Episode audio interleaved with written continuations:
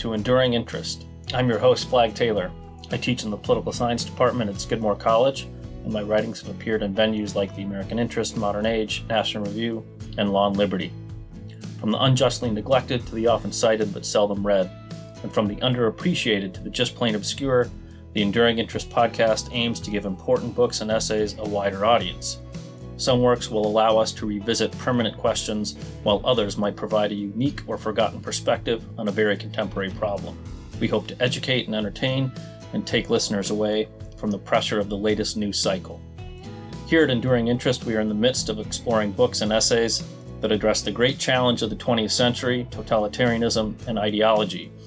And we're discovering that certain aspects of that challenge are very much with us in this century. Next up in the podcast, we'll be releasing an episode with Jim Pontuso on Václav Havel's trilogy of plays, Audience, The Unveiling, and Protest.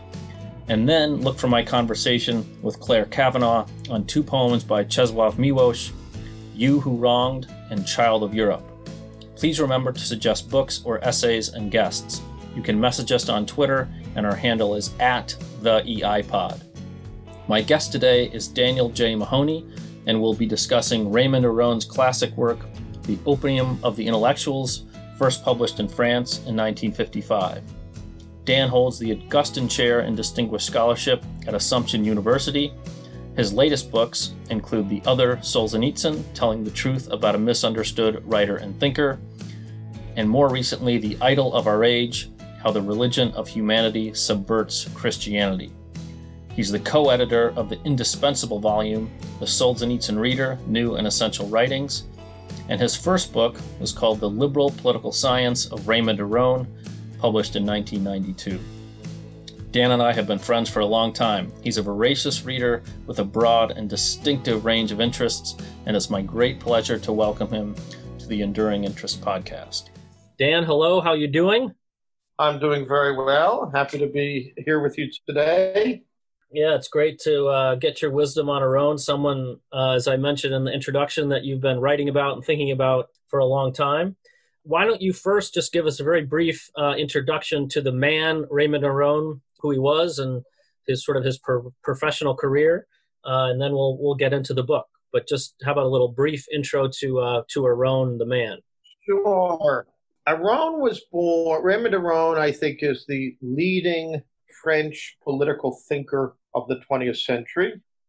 He, was, as his student Pierre Manent liked to say, one of the last human beings in Europe and the West who was not a prisoner of these intellectual subdivisions that block, you know, the sort of unity of intellectual inquiry. And he uh, sometimes he's called a political scientist, a philosopher, a historian, a sociologist. He's really none of those things and all of those things.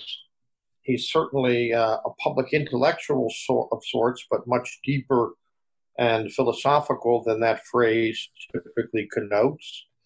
In other words, Aron never dumbed down, even though he was quite capable of speaking to thoughtful citizens as such. Born in 1905, uh, he came from, he was a Jew who came from a secular Jewish background. But Aron um, had gone to the École Normale Supérieure in the mid to late 1920s. That was the elite meritocratic institution, the top 40 students in France. He was a classmate and good friend for some years of Jean Paul Sartre, the uh, novelist and existentialist philosopher. In a way, if the public knows anything about Aron, they know that he and Sartre um, were friends who later became uh, enemies. And they became enemies, not because Aron was not a man of enmity, but Sartre start, stopped speaking to Aron in 1947 because Aron unequivocally took the side of the West and the defense of Western civilization and the struggle against communist totalitarianism. And it was always a, one sided dialogue. Uh, Aron would write on Sartre and Sartre would dismiss, as he often did, Aron as an anti-communist dog, a chien in French, C-H-I-E-N. Aron went to Germany to study philosophy from 1930 to 1933. He spent time in Cologne, and Berlin. In Berlin, he witnessed the rise of Nazism, book burning, the angry mob, the demagoguery of Hitler. And he said that experience cured him of progressivist illusions. He realized that the worst was always possible. And I think that's what's so interesting about Aron. Aron ne- never rejected or repudiated the Enlightenment as such, but he never shared the progressivism or historical optimism of the main line of uh, Enlightenment thought. By the 30s, mid 30s, he had rejected socialism and pacifism.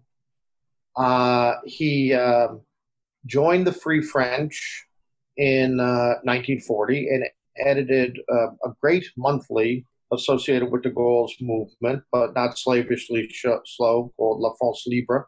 And I, I should add, just to backtrack for a second, in the 30s, many of his writings were more specifically scholarly. They were on German sociology, they were on the philosophy of history, but they do provide a crucial foundation for his later work because in his introduction of the philosophy of history of 1938, Aron decisively rejected gl- global historical determinism. He thought it was false to human experience, it denied moral and political agency, it denied, we might say, the human element. So there are some key chapters in the Opium of the Intellectuals about historical intelligibility and the radical limits of historical determinism that are simply lucid popularizations of his more philosophical discussions in the introduction to the philosophy of history. He was a great scholar of Marx, but uh, without being a Marxist, there's no doubt he knew Marx better than anyone in France. And he sometimes he bragged, you know, I, I I've spent 50 years studying the writings of Marx, and the soi-disant Marxists, you know, they call themselves Marxists, but they don't know the Marxism of Marx. Uh, so that's another facet or feature of Aron's intellectual life. And in addition, in addition to uh, to writing all these serious and and uh, kind of deep academic works, right, on topics in political philosophy, sociology, international relations, and on and on and on. Then he was also, as you mentioned, some somewhat of a public intellectual, right? He had a he had a regular column for much of his life, so he's one of these remarkable figures that somehow can be both a, a serious respected academic, but also remain connected to contemporary. Yes, and um, I think there's no doubt, as The Economist said when Aron died in November 1983, that Aron had, more than anyone else, influenced and elevated conser- moderate and conservative opinion and spirited moderate and conservative opinion in France after 1945. So he was an ed- editorialist for Combat, Combat then for 30 years for the conservative newspaper Le Figaro from 47 to 77. And then he was a columnist for the weekly L'Express from 77 until his death in 1983. And he was also always associated with a series of influential anti totalitarian journals.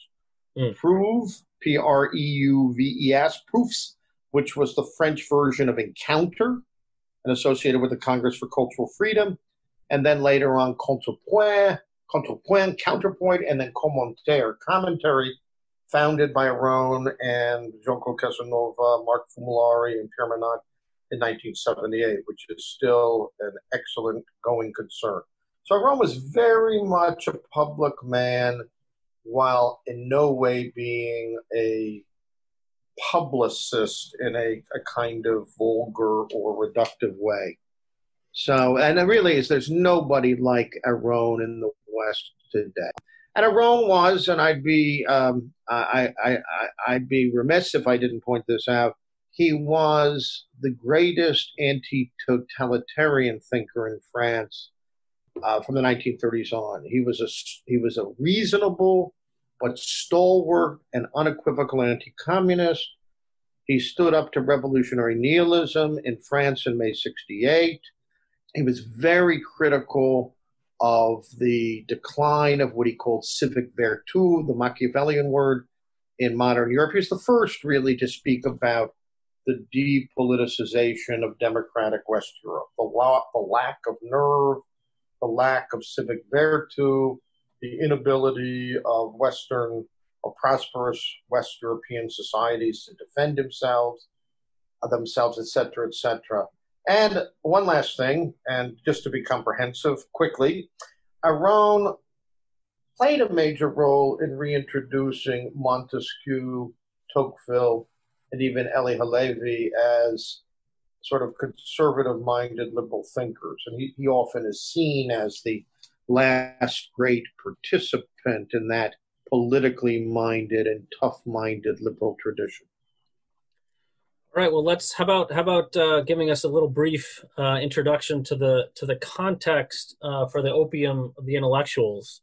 As I said in my introduction, it was first published in 1955 in Paris, and then translated into English pretty quickly. I think 1957 is the, That's is right. the date for the first English and it's probably the book. It's probably the book that Aron. It's not the book that Aron thought was his most important book. Certainly, he esteemed the book, but it's certainly, I think, the most well known of Aron's books in both France and the and England and the United States. Yeah. So talk. So talk a little bit about um, you know the impetus for his for his writing it. Um, maybe to whom he was responding uh, at least initially. I think you know the book speaks to, as we'll talk about in our conversation later. I think the book has resonances to our own time. Uh, but just speak a bit for a minute about the the original context and maybe some of Aron's uh, combatants in this debate. Well, yes, you know, in the early 19, late 40s and early 1950s, Aron had been extremely critical of what we might call demi Marxist or para Marxist thinkers in France, people who were not necessarily Marxist Leninists, but who were apologists for communism on the grounds that communism was on the right side of history or represented the cause of humanity, the reconciliation of man by man, to use uh, learned philosophical language, the universal homogenous state spoken of by the uh, Russian born French philosopher and economist Alexander Kojève. Aron, um, uh, Aron directed his book not at the out and out communists, but those who were sympathizers. And that means everyone from the progressivist Christians, the worker priests, who thought solidarity with the workers meant a kind of sympathy and maybe even solidarity with the Communist Party. People like Merleau-Ponty, the phenomenologist and philosopher. He, he was also a great critic of Jean Paul Sartre, who incoherently but very influentially brought together radical voluntarism in the name of existentialism. There's no human nature. The will is everything. Human beings can do whatever they want and in the name of authenticity and commitment, but incoherently brought this philosophy of radical and excessive individualism together with the radical global determinism of Marxism. Think about that for a minute. There's, that's an incoherent enterprise. But right. Almost all progressivist or postmodernist thought of the last 75 years has been part of that incoherent effort to bring Marx and Nietzsche together. Radical willfulness, uh, and with Sartre, of the Intellectuals was published, as you uh, pointed out, in 1955. But there's one there's one section in the book where Aron says he's talking about a play of Sartre, where one of the main characters talks about valorizes violence, going out there and destroying the bourgeoisie, destroying the existing order, destroying French democracy. And Aron points out in a very suggestive passage that this sounds as much like fascism or Nazism as it does communism. And Aron saw that about Sartre. And Sartre would write a book in 1961 called The Critique of Dialectical Reason. And he said in that book the only way for human beings to overcome the separateness, the solitude that existentialists spoke about was through fraternité terror, fraternity terror. Hmm find fleeting moments of brotherhood in revolutionary violence. So Sartre gave a couple of examples. One were the revolutionary mob carrying on pikes the heads of Louis XVI's guards as they marched the king and queen involuntarily back to Paris on September uh, in September October 1789. Um, so, uh, in that sense, Sar- Aron already discerned that Sartrean Marxism pointed to something like the Cultural Revolution or Trotskyism, perpetual violence. You can never achieve this revolutionary nirvana, but through acts of violence, one finds something like authentic liberty or emancipation. So, long and short of it is, Aron was trying to inform public opinion. Now, the Stalinists or the Leninist Stalinists were going to remain Leninist Stalinists, but he wanted men of the left to see exactly what was at stake in the totalitarian temptation.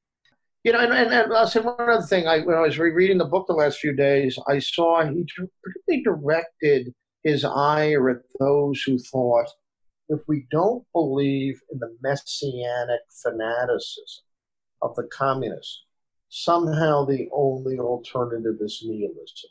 You know, in other words, we've given up hope. And Aron thought, and a commitment to a prosaic but decent society, there was plenty of room to sustain hope. In other words, this was a false hope.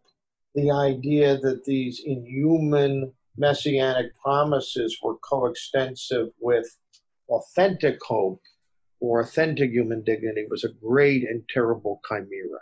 So let's get into part one. The book is divided into three parts. The first part is called Political Myths. Uh, I thought we might talk about at least two of the three political myths that Aron mentions. One is, is the myth of the left, uh, and then the other one that, that I'd be interested to hear your thoughts about is the myth of revolution it seems to me that the kind of the incoherent combination that you're talking about between existentialism and uh, dialectical materialism depends in part, Aron seems to suggest, uh, on these myths, whether consciously or un- un- unconsciously. The, the thinkers that you're describing, these, these people like Sartre, Merleau-Ponty, and the, and the fellow travelers, are in, in some part um, dependent on these myths. So maybe describe for, for our listeners a little bit what Aron means by the myth of the left and the myth of revolution. Yeah, I, I think uh, 30 years, 20 years before Solzhenitsyn, uh, Aron appreciated the utter falsehood of a view of politics and human nature and social reality that replaced, you might say, sort of the elementary understanding of the mix of good and evil in all human affairs and in the human heart with this Manichaean view that the, the fundamental political and human distinction is between progress and reaction. I wrote occasionally, and I think it's partly rhetorically, he'll say, if you mean by the left the eternal left, the defense of the weak or the subjective, you know, he says, uh, I'm with the left. You know, I want a society that includes those who have been excluded. But Aron also finds the whole category of the left to be an incoherent notion that lumps together so much that can't readily be lumped together. You know, part of the left after 1789 was bourgeois. It was committed to liberal values, to liberal constitutionalism sometimes even to, uh, like the Orleanists in France, to liberal constitutional monarchy. Another left had adopted the slogans and policies and hopes of, of revolutionary terror and uh, extremism. And um, at one point in the book, Aron says about his friend Simone Weil, the French Jewish social philosopher who was a kind of crypto Catholic. He, he says she and her concern for the suffering and the weak, although she was always anti Marxist, he said she doesn't belong to the right or left. In other words, here somebody is really concerned, as we would say today, with social justice and human dignity without identifying that concern in any way with ideological extremism. Aron really believed that the myth of the left he quotes at one point Clemenceau, the tiger from World War One, the great prime minister of France, quotes him as saying, "The revolution is a block."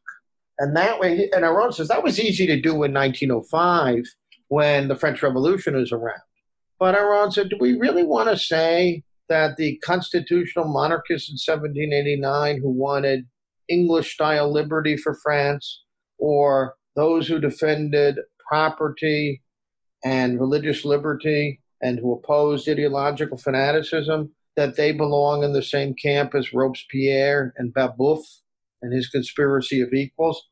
And then, of course, as Aron and Francois Furet and others have noted, the myth of the left allowed uh, certain historians and philosophers and political activists to simply lump together Bolshevism, a very extremist and destructive and cruel version of the left, with every other current of the left uh, uh, from 1789. So um, I think Aron's purpose was twofold. One, to say um, it is a mistake to identify the triumph of the left simply with the victory of goodness and progress. And secondly, the left is much more variegated historically and politically. Some of its elements are on the side of decency, preserving a free and civilized order and some of them are as totalitarian as Nazism, as the whole Hitlerite enterprise. So, um, what Aron is doing, I think, is trying to show that the self understanding of French and European, and I would say perhaps American progressivists too, was based on a wholly unhistorical and uncritical account of what the modern left, the post 1790, 89. Uh, by the way, later in the 70s, I think influenced by Solzhenitsyn, Aron says, um, I, I just wholly reject uh, the myths of the left and revolution. He says they always cause infinitely more harm than they do they cause goodness. You know, so he uh, his rhetoric is a little more moderate in the opium of the intellectuals because he had a rhetorical purpose. And the rhetorical purpose was to win some men of the left, of the non totalitarian left, over to the cause of moderation. So Aron is right. always always making a lot of distinctions. He always tries to be equitable to those he criticizes because he's a political man in the sense of he's not trying to win a debate so much as he's trying to increase the sum total of reason and moderation in the civic and intellectual discussion. And how about the myth? The myth of revolution is his is his uh, critique uh, aimed primarily at the Marxist conception of, of revolution. That the the idea of revolution now is is anchored in this logic of history. Um, is is Aron also talking about um, kind of a cult of revolution in the Jacobin sense? Um, what what's the sort of what is the myth of revolution that well, he he's is trying about, to argue against? He gives a very interesting example on page thirty-eight. He refers to, I think, is his greatest pre-war speech, a speech he gave to the Society of French Philosophy on June 17, 1939. He got the date wrong. He says it's 1938. But um, in any case, he shocked an audience of French philosophers and intellectuals by saying, Those of us who are trying to preserve the fundamental liberties, political freedom, constitutionalism, religious liberty, human dignity, and that includes economic freedom. There can't be political freedom without economic freedom. He says, let's be truthful.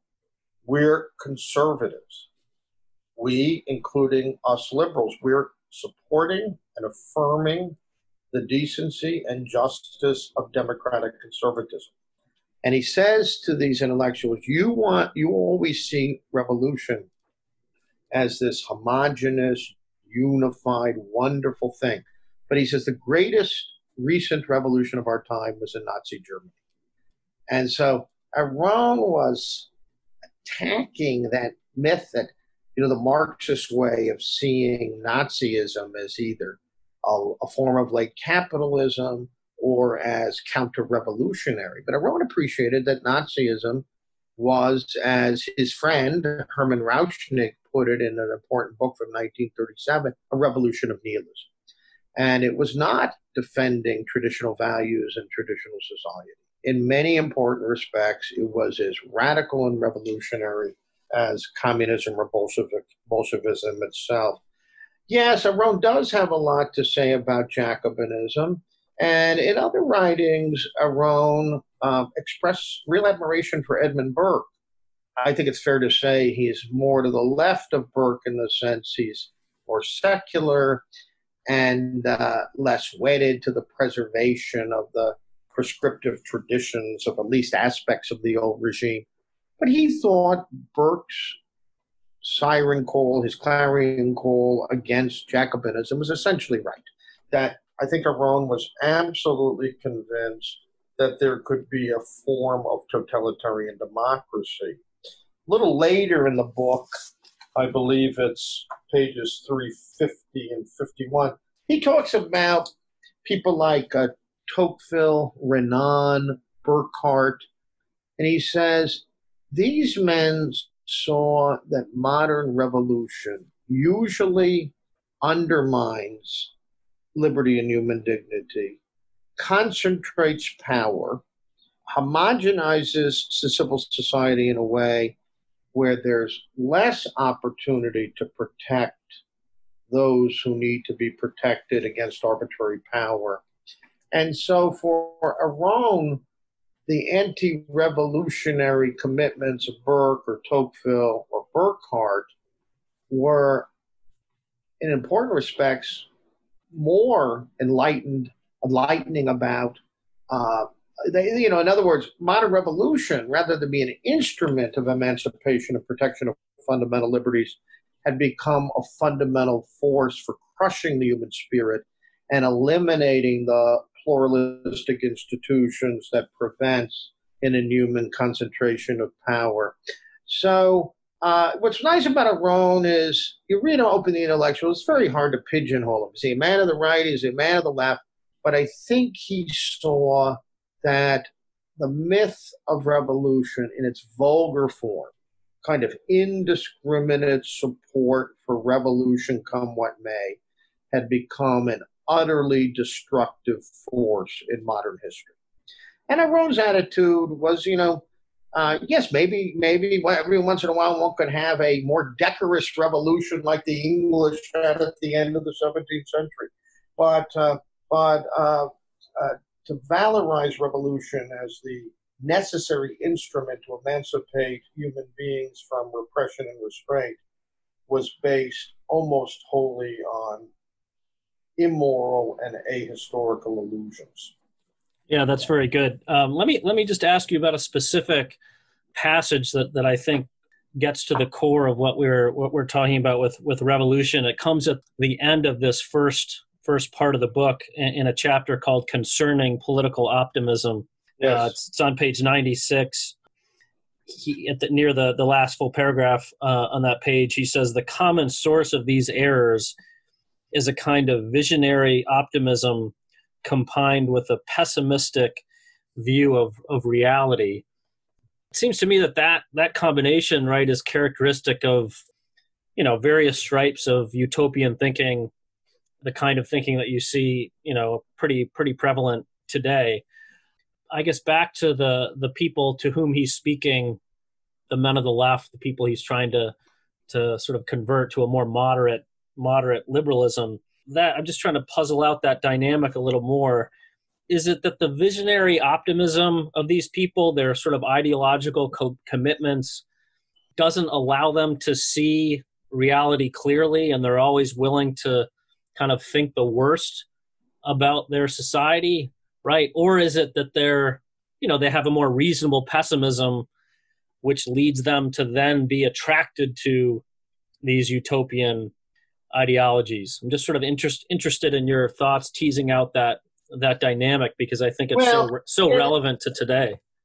Yeah, it's a great question because Aron really was preoccupied by this strange dialectic of how excessive optimism reinforced brutality and, in the end, a kind of catastrophic nihilism. He once described the structure of Marx's own philosophical and political thought as a catastrophic optimism. You know, the idea if you destroy everything, then suddenly a path opens up for true, notice this Marxian language, emancipation. It's not political liberty, it's not happiness, it's not the sort of prosaic decencies of a civilized society. It's something we can't even understand and define. But Aron is extremely wor- worry of the idea that first you destroy and then uh, a messianic paradise arises. Um, sometimes in the book, Aron says um, that the, the progressivist Christians, we would call them liberation theologians today, or the Marxified intellectuals, they the um, he, he says they had really given up on authentic hope. They had ceased to see it's all or nothing. Perfect society or the truth of the human condition and the political condition of man is nihilism. Nothing. Right.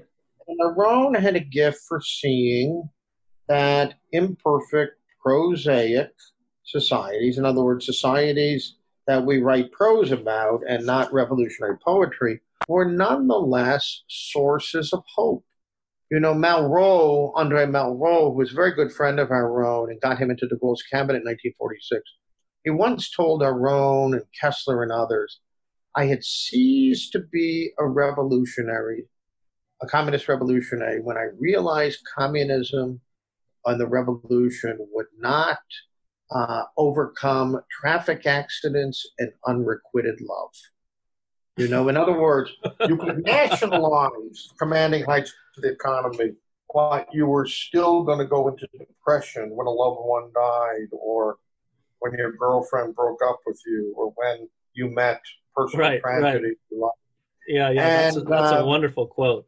Yeah, yeah, yeah. It really is a wonderful quote, and uh, so the inability to understand that politics of the kind that political reason of the kind that doesn't aim to establish paradise on earth, the kind that recognizes limits and imperfections.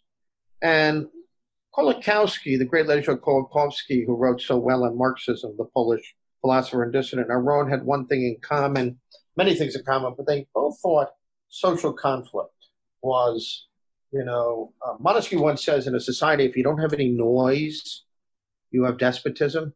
So right. conflict, it's part of the glory of a free society. Not the kind of conflict we see in the streets right now where one tears down, but the ordinary conflict, the partisan contestation of human beings in a vibrant free society is a good thing and not to be able to see to see in that only some hopeless failure to establish political nirvana was an abdication of human reason and responsibility. Aron doesn't quite. He he he cites a passage in Tocqueville's uh, Souvenirs sometimes. I don't believe in this book, but where Tocqueville is confronting his friend during the Revolution of 1848, the scientist and man of letters Ampère, who's giddy that France has another revolution. And uh, Tocqueville, who, who adored Ampère, but he said, What a fool. You know, uh, he, he, he judges politics in the spirit of literature, a sort of decent political order with the ordinary amount of political contestation where neither side is the embodiment of holiness and perfection, that's too prosaic, you know? So again and again for Aron, these intellectuals turn to politics in the spirit of literary politics, which is another way of saying only salvific revolution, only messianic ideology, is worthy of their attention. They, right. the, the idea that you would despair if you accepted human nature as it is, tried to improve it. If you accepted political life as it is, tried to elevate it, reform it, that was beneath their dignity. And Aron saw in all of that and the myths, the myth of the proletariat.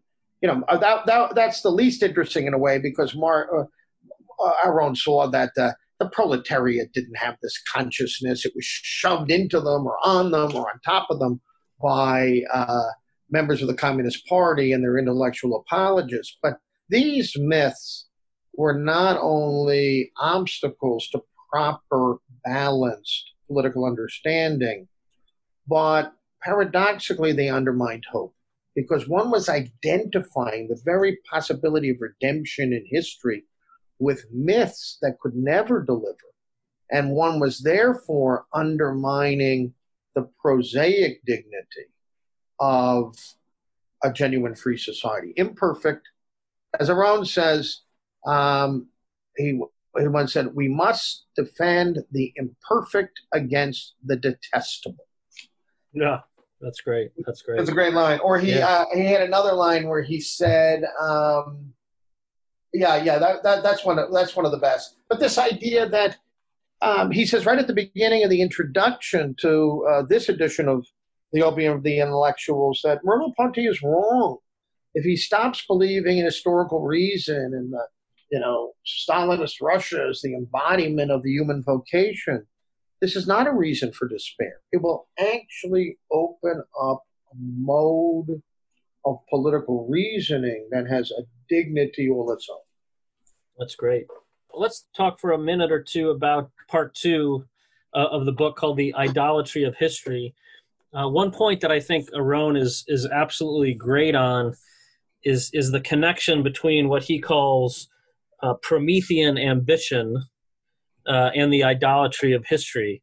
Uh, and so he, you know, he, he, as you said in your in your introduction to him, he knew Marx better than most of the Marxists in in France, um, and so he was quite quite aware uh, of the different variants of, of Marxism that, uh, in part, depended upon the evolution of Marx's own thought, but in part depended upon who was interpreting Marx. Um, but it's somewhat surprising, right? If you if you if you look at Marx and and um, you know understand dial- the meaning of dialectical materialism and this evolution from one uh, form of social order to another, right? One one reaction to Marx and his and his thought is, well, we just need to wait for history to work itself out. The logic of history is what it is, and so lucky us, we get to watch it unfold, and eventually we can participate in the revolution that will, you know, come of its own accord. Aron sort of saw, I think, that the Leninist interpretation of Marxism, which was a more voluntarist interpretation, maybe wasn't as surprising as some people uh, might have thought. Somehow, this lo- this idea of a logic of history made people have these Promethean ambitions to re engineer society more than they would in the absence of any historical logic. Uh, and, and so maybe talk a little bit about his putting together of these two somewhat paradoxical things.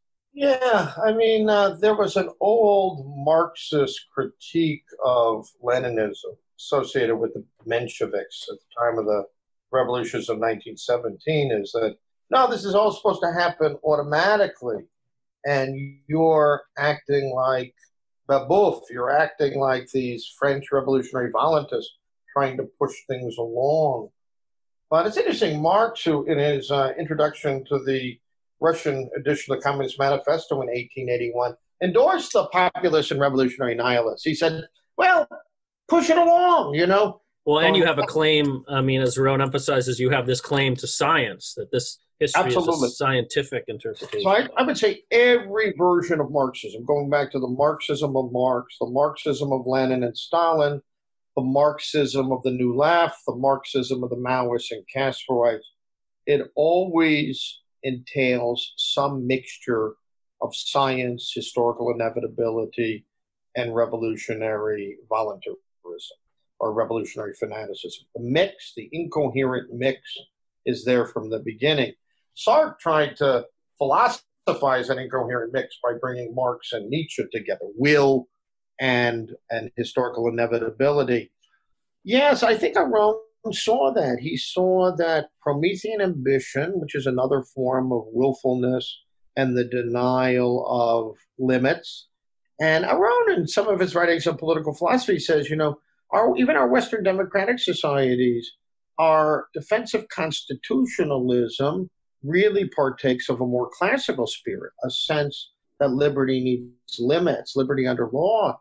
But our societies are nonetheless dynamic and to some extent Promethean societies. And uh, but communist totalitarianism takes the Prometheism, the idea of uh, human self deification, or as Marx said in his doctoral dissertation, rejecting all servility before the gods.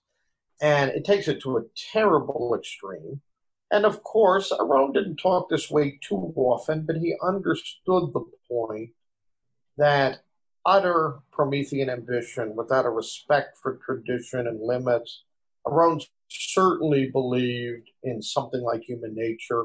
So, yes, I think um, um, for the political philosopher, the serious student of politics and human nature, Aron's ability to see that connection between Promethean ambition and the global determinism, the science of history, is very important.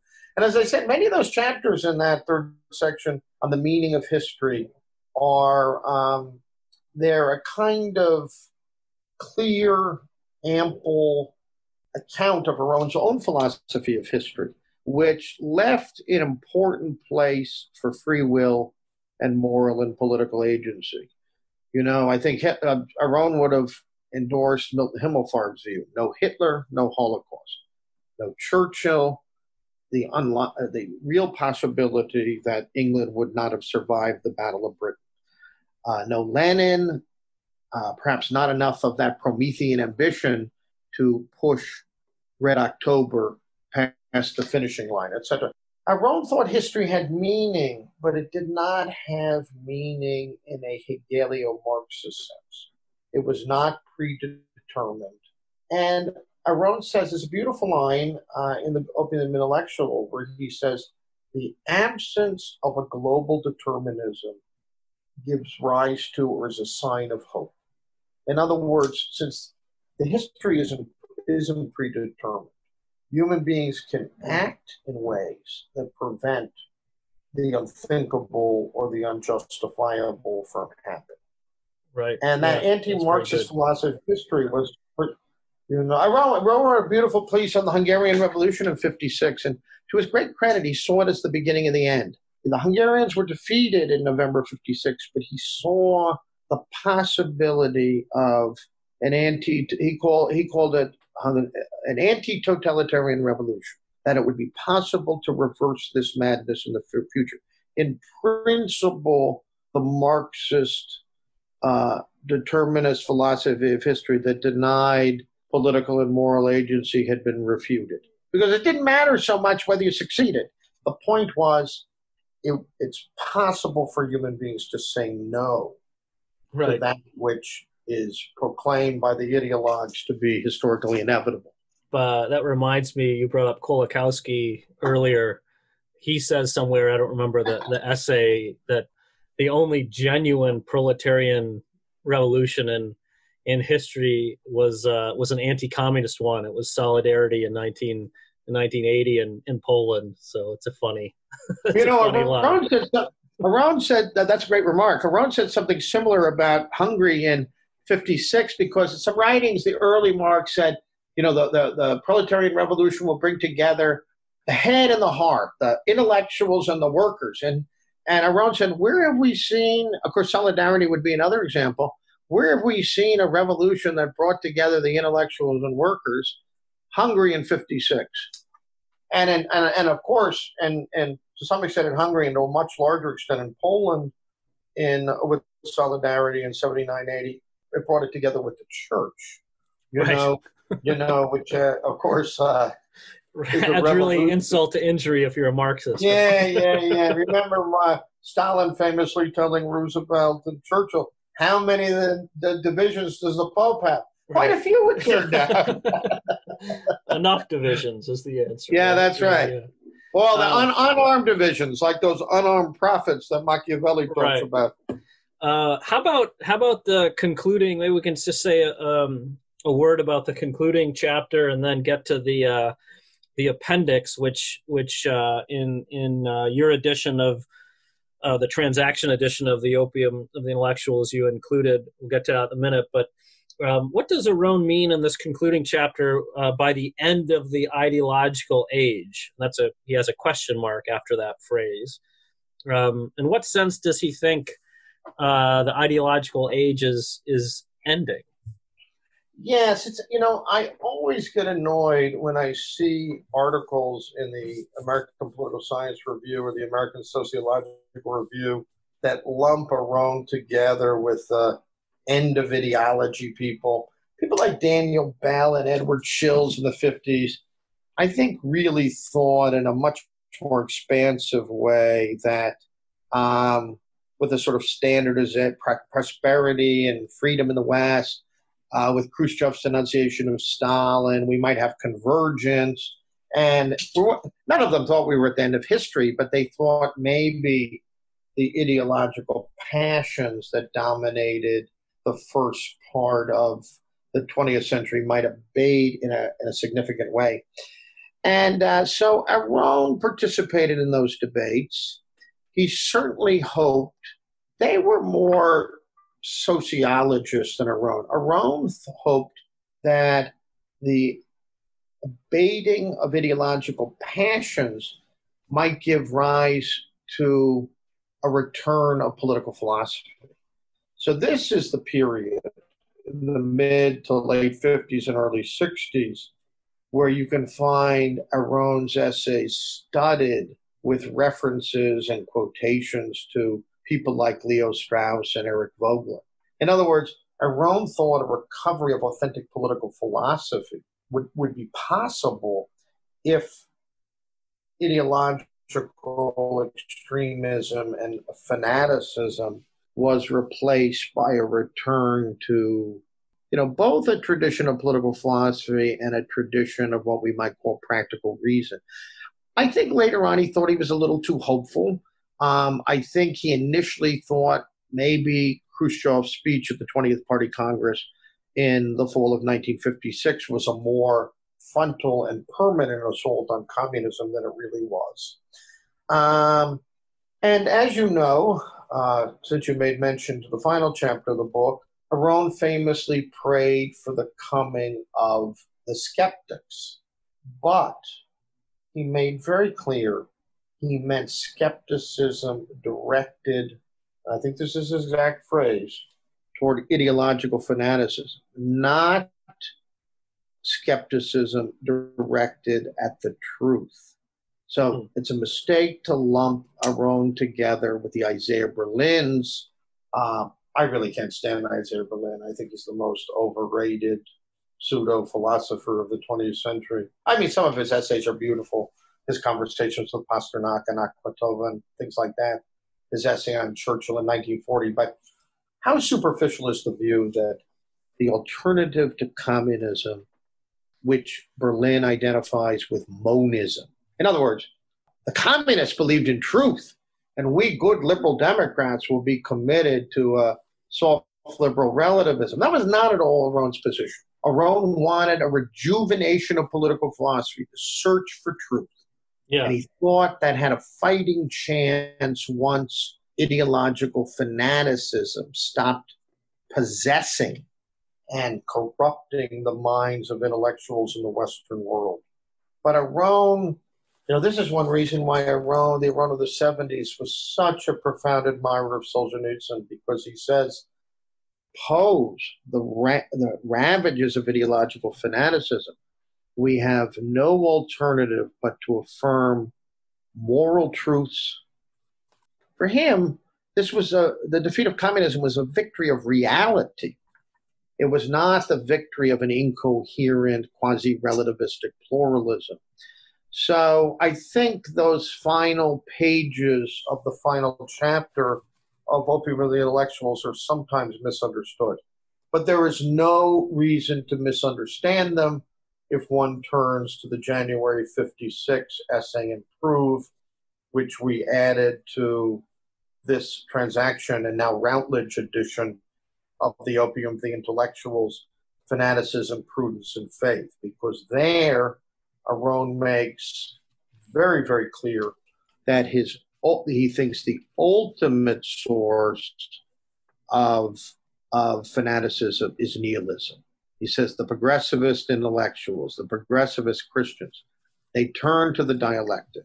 They they genuflect before inhuman totalitarian uh, politics, not because they have excessive confidence in the truth, because they have ceased to believe in the old verities, the old truths of faith and reason, and then they turn themselves over to this false, superstitious, and inhuman dialectic. So that's why at the very end of the book, this is my favorite, uh, and it also includes that it has a wonderful quotation from Leo Strauss about how the two extremes meet. Uh, doctrinariness, you know, the the, the, the, the zealous partisans of historical determinism and radical voluntarism, Marx and Nietzsche. He, he explains how it all it all fits together. But in any case, um, he talks about these people uh, oscillating between a lawless voluntarism and a doctrinariness based on myths. Um, and that really, I think, that's what Aron rejects. He rejects the false belief in historical necessity. He rejects an almost fascist like voluntarism, the triumph of the will.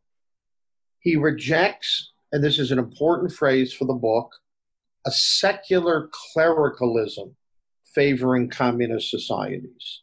In other words, an uncritical affirmation of everything, however inhuman and lawless communist societies do. But these, this is really quite crucial. He says, and, and this essay was a response to his critics I am accused of skepticism as though the progressivists possessed authentic faith.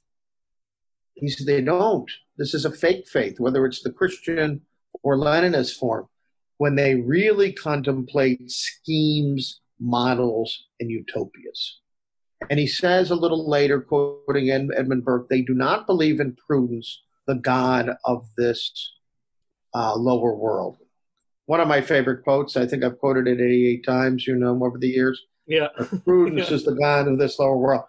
But this is interesting. And again, he's talking about both the secular progressivists uh, and the clerical progressivists. He says they attribute to revolution that sacred quality. And again, it's a pseudo sacred quality, having nothing to do with authentic transcendence, which they are afraid of no longer finding in the life of the church and the adventures of souls.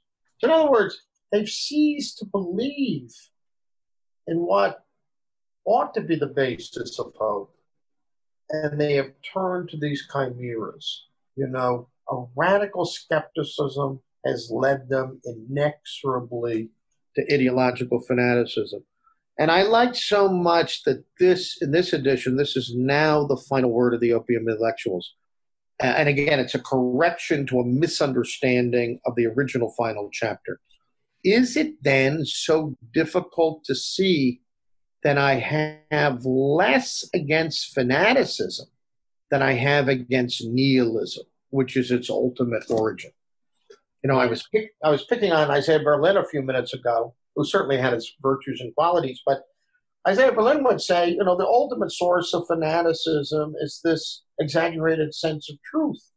And Aron says, no, the ultimate source of fanaticism is a nihilism that refuses to, to accept the real truths to that are available to us in our limited and prosaic human condition. So I think the book has often been misread as a sort of defense of liberal skepticism against revolutionary fanaticism. It is that, but the, but it's a skepticism directed at fanaticism, as I said before, not a skepticism directed at truth.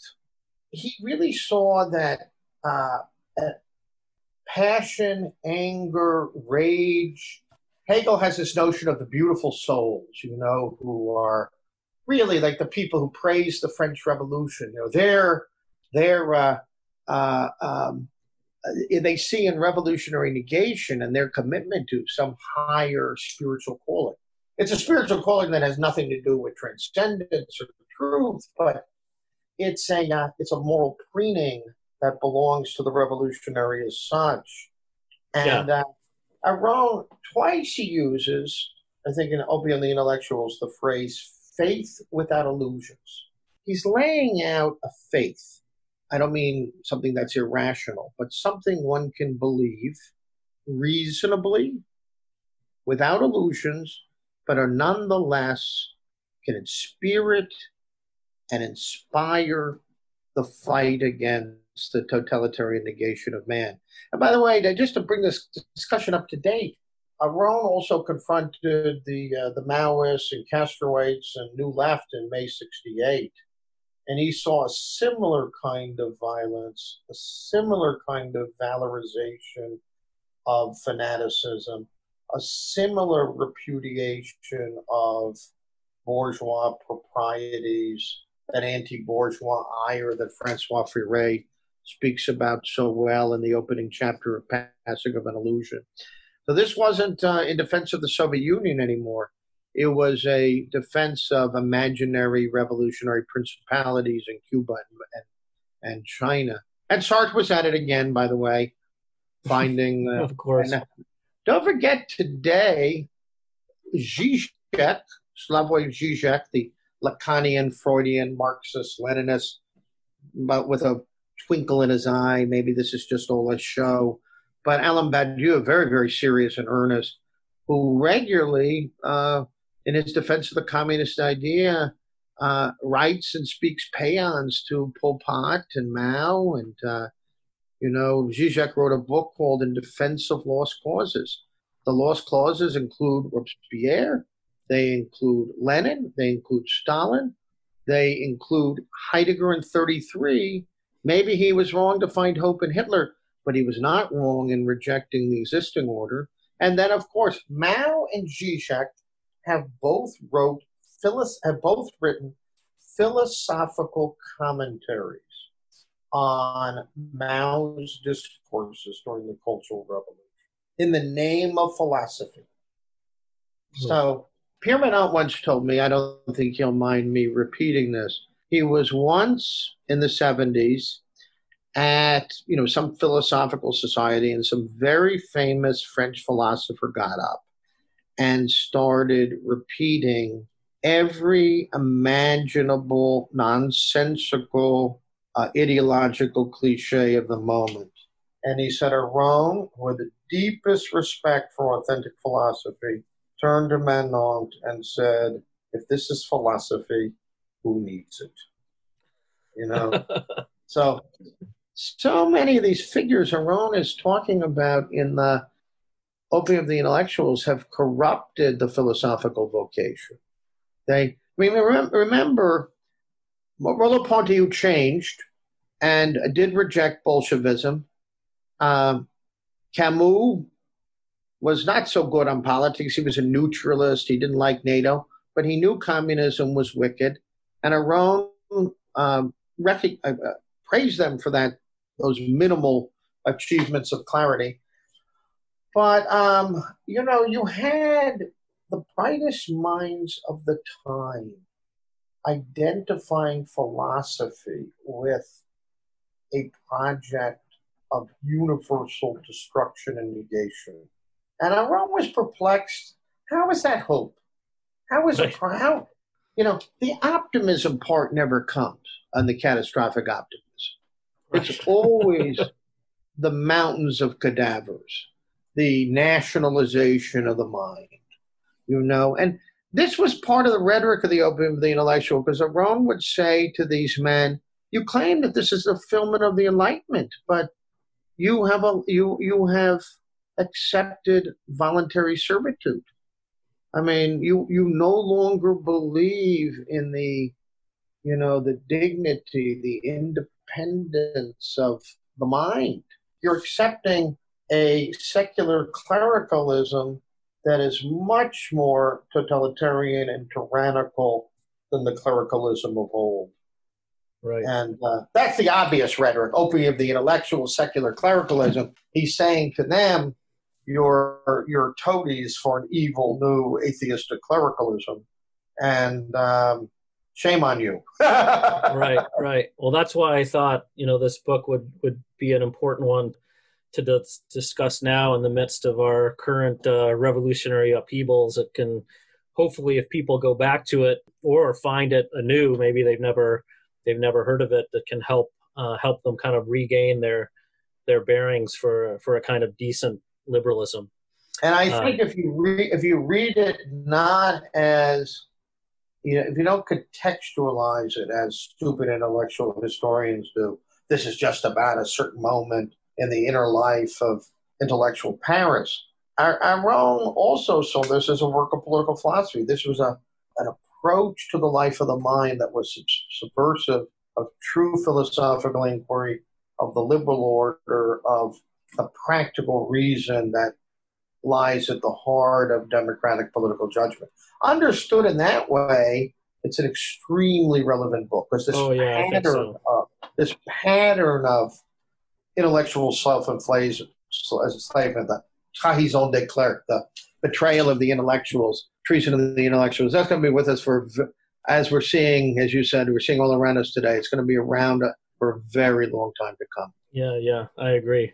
Well, thank you very much, Dan. This has been a great discussion, and uh, it's been a pleasure to have you back on the podcast. And uh, hope hopefully we'll have you back in the in the future as we uh, continue to um, discuss kind of books that might have been neglected or overlooked and deserve a, a re-examining. So I'm sort of a coming. I'm sort of a specialist on those kind of thinkers and books. Yeah. So I hope to be back. Sounds great, Dan. Have a good one. Thanks, Flagg. Really enjoyed it. Great questions. Thank you. Great discussion.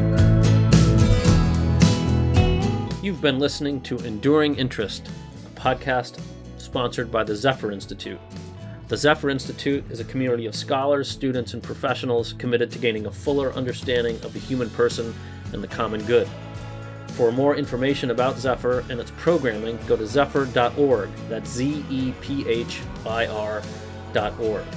Please follow Enduring Interest on Twitter, where you can find information about past and future episodes, and message us, please, to recommend guests or books. Our Twitter handle is at the EI Pod. That's T H E E I P O D. Thanks again for listening, and see you next time on Enduring Interest.